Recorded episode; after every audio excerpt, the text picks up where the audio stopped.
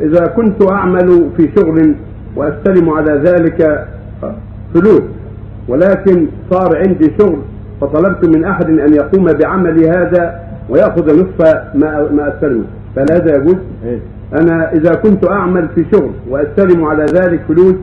ولكن صار عندي شغل فطلبت من آخر أن يقوم بهذا العمل ويأخذ نصف المبلغ وأنا نصف الآخر. إذا كان العمل المقصود وجوده والمقصود تحصيله وأنت تستعين من يقوم على الوجه الذي تفعله أنت وإن جزت أو أفضل منك أو أقوى أحسن منك فلا بأس، إلا إذا كان المستأجر نفسه يريد مباشرة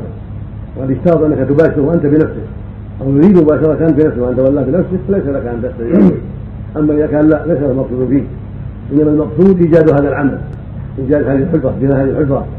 لحن هذا الباب، فتح هذه القوة وما أشبه ذلك، مقصوده حين قاولك أن توجد هذا الشيء ولو بغير نفسك ولو بعامل آخر،